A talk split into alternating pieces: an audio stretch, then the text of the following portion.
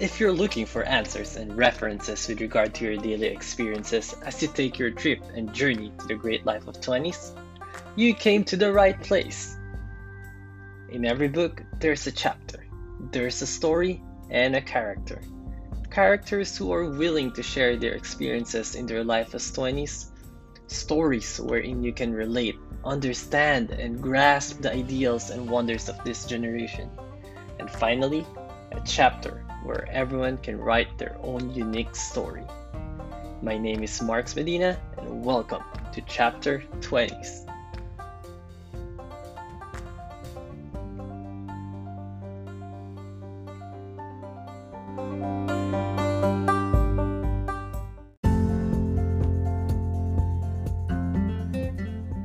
Good day, everyone. It is the 15th of January, and welcome to the podcast. Before we start, I just want to thank you guys for continuously supporting and sharing the podcast. Today, we just reached a thousand downloads. This really helps in growing our community, and hopefully, one day, our collective experiences would be able to reach those people in our age group who are in need of answers. And for the podcast to grow even further, it would be extremely awesome if you guys can share it to two important people in your life who are in their 20s and you think will get value from listening to this. It might be one for siblings, a close friend, or a co worker. Let's grow our community and help each other out. Alright, speaking of growth, what we are going to talk about today is something that prevents us from moving up in life and growing as a human being and that is none other than our fears and our comfort zones. And to get past through these, we would need to understand and grasp three things. First is the source of our fear and the story behind our comfort zones. Once we have a full understanding of where your fear is coming from, we would be able to pinpoint and eliminate it right from the very root.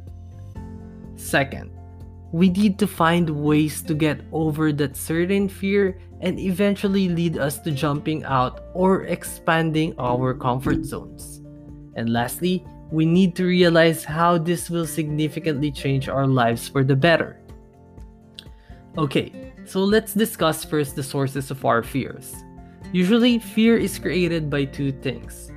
Number one would be uncertainty or unfamiliarity. We always fear what we don't know or what we are not sure about. Just like how the whole world panicked when COVID 19 first came out. Since we didn't understand right away how the virus works, how it is passed on, and how it will impact our daily lives, people got scared and did a lot of irrational things. People panic bought and sold a lot of things, from hoarding toilet papers, canned goods, to dumping stocks, and a lot more. And the very basic solution to this is obviously to calm down, analyze, and try to be rational as much as possible. The second thing that usually creates fear is mental conditioning and trauma. When we get burned, hurt, or injured because of doing or trying something out, our physical wounds will naturally heal over time, but the mental damage will stay until we teach or force our brain that a certain thing or situation won't hurt us again. Believe it or not, a lot of us started accumulating mental traumas since we were kids. One good example are people who got beaten by a dog when they were still a kid.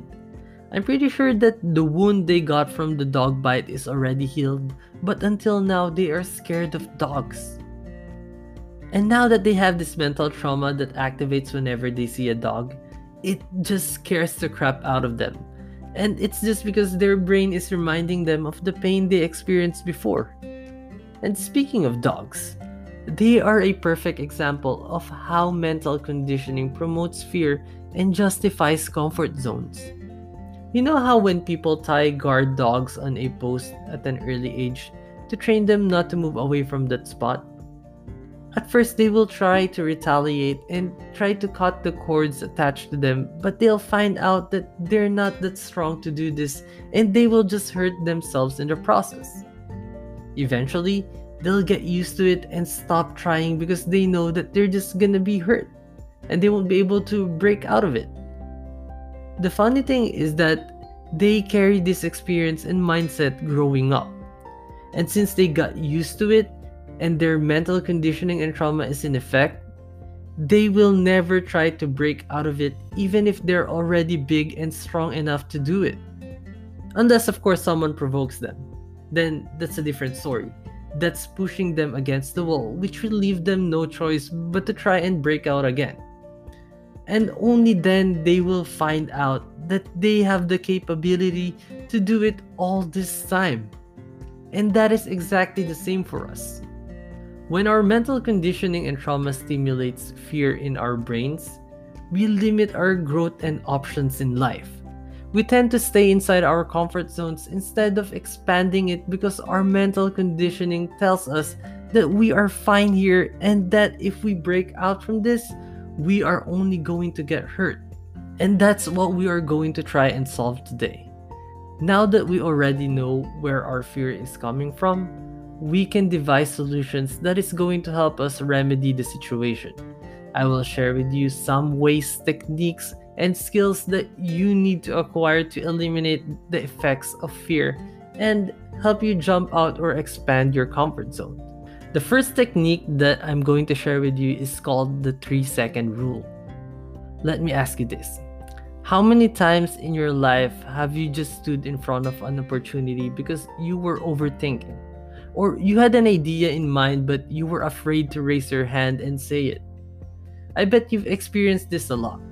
So, this is how the 3 second rule works. If you are in a situation wherein an opportunity presents itself, you give yourself 3 seconds to stand up and walk towards that opportunity. You have 3 seconds to feel the fear and do it right away. If you have a question or want to share an idea, you have 3 seconds to stand up and speak up. If you want to approach someone, you have 3 seconds to walk towards that person and start the conversation by saying hello. Don't give your brain the chance to activate your mental traumas. Should the outcome be good or bad, it is always going to be better than not trying at all. But of course, we still need to use our common sense. This is not applicable to everything. There are things like investments and other big expenses that we need to study thoroughly before we get into it. The second thing that you need to do in order to condition yourself and expand your comfort zone is by trying something new and giving yourself permission to suck at it first. Usually, one of our worst enemies when it comes to giving ourselves chance to learn something new is our insecurities and fear of failing. But the truth is, there's no such thing as magic. You can't be an expert in something during your first try. Everyone will commit mistakes and errors. So give yourself permission to make mistakes and fail from time to time. Because in order for us to conquer our fears and jump out of our comfort zones, we need to learn how to deal with failure. We need to realize that failure does not only produce negativity, it also gives impact to our learnings. So go ahead and get used to trying new things. This will help you develop courage to leave your comfort zone get accustomed to change, and eliminate your fears. The third thing you need to learn and develop is how to anticipate and prepare. Like what we discussed earlier, fear is born when we are facing the unknown. And recovering from a deep mental trauma and years of mental conditioning wouldn't be as easy, but when you know how to anticipate the risk and prepare for the possible outcome, you're giving yourself enough cushion so when things go south, it wouldn't hurt as bad. You should be ready to hit the wall, anticipate the discomfort, and prepare your mind and body for the collision. For example, let's say you were assigned by your boss to present on your next meeting. And public speaking isn't really one of your best skills. Instead of being nervous and afraid, you should look at the bright side. Hey, my boss gave me some time to prepare for the presentation. It's going to be on the next meeting. So, what you should do is to go on Google or YouTube and search for tips on how to present in front of people.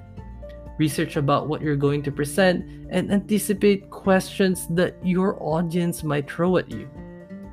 In this way, instead of being pressured by fear, you are able to capitalize on the situation and learn and expand your skill set. The fourth and last thing you need to practice is breaking patterns or repetitive behaviors. This will help you get used to change and learn to embrace discomfort. You can actually start with small things like your morning routine. If you're eating cereals every morning, try out something new. If you've been doing the same workout every day, try something new. By doing this, we teach our brain to adapt faster and get used to the changing environment. Once you start practicing these four things, you will see a big difference in your life. Aside from boosting your self esteem, you're also going to eliminate your self doubt. I'm not saying that the process would be easy. It would definitely be uncomfortable at first, but every time you implement and apply these things to your daily life, you will surely realize growth. And again, I want you guys to remember that failure is something that we shouldn't be afraid of. Most of the time, we are scared to go out of our comfort zones because we are afraid to fail. But you need to realize that failure is not the opposite of success. Failure is a part of success. And just before we end this episode, I just like to say that these elements of life that we just discussed have been there since we first got out of our mother's womb. And we will face the same things for the rest of our lives. So, what we should do is to start learning how to deal and manage our fears and continuously aim to expand our comfort zones.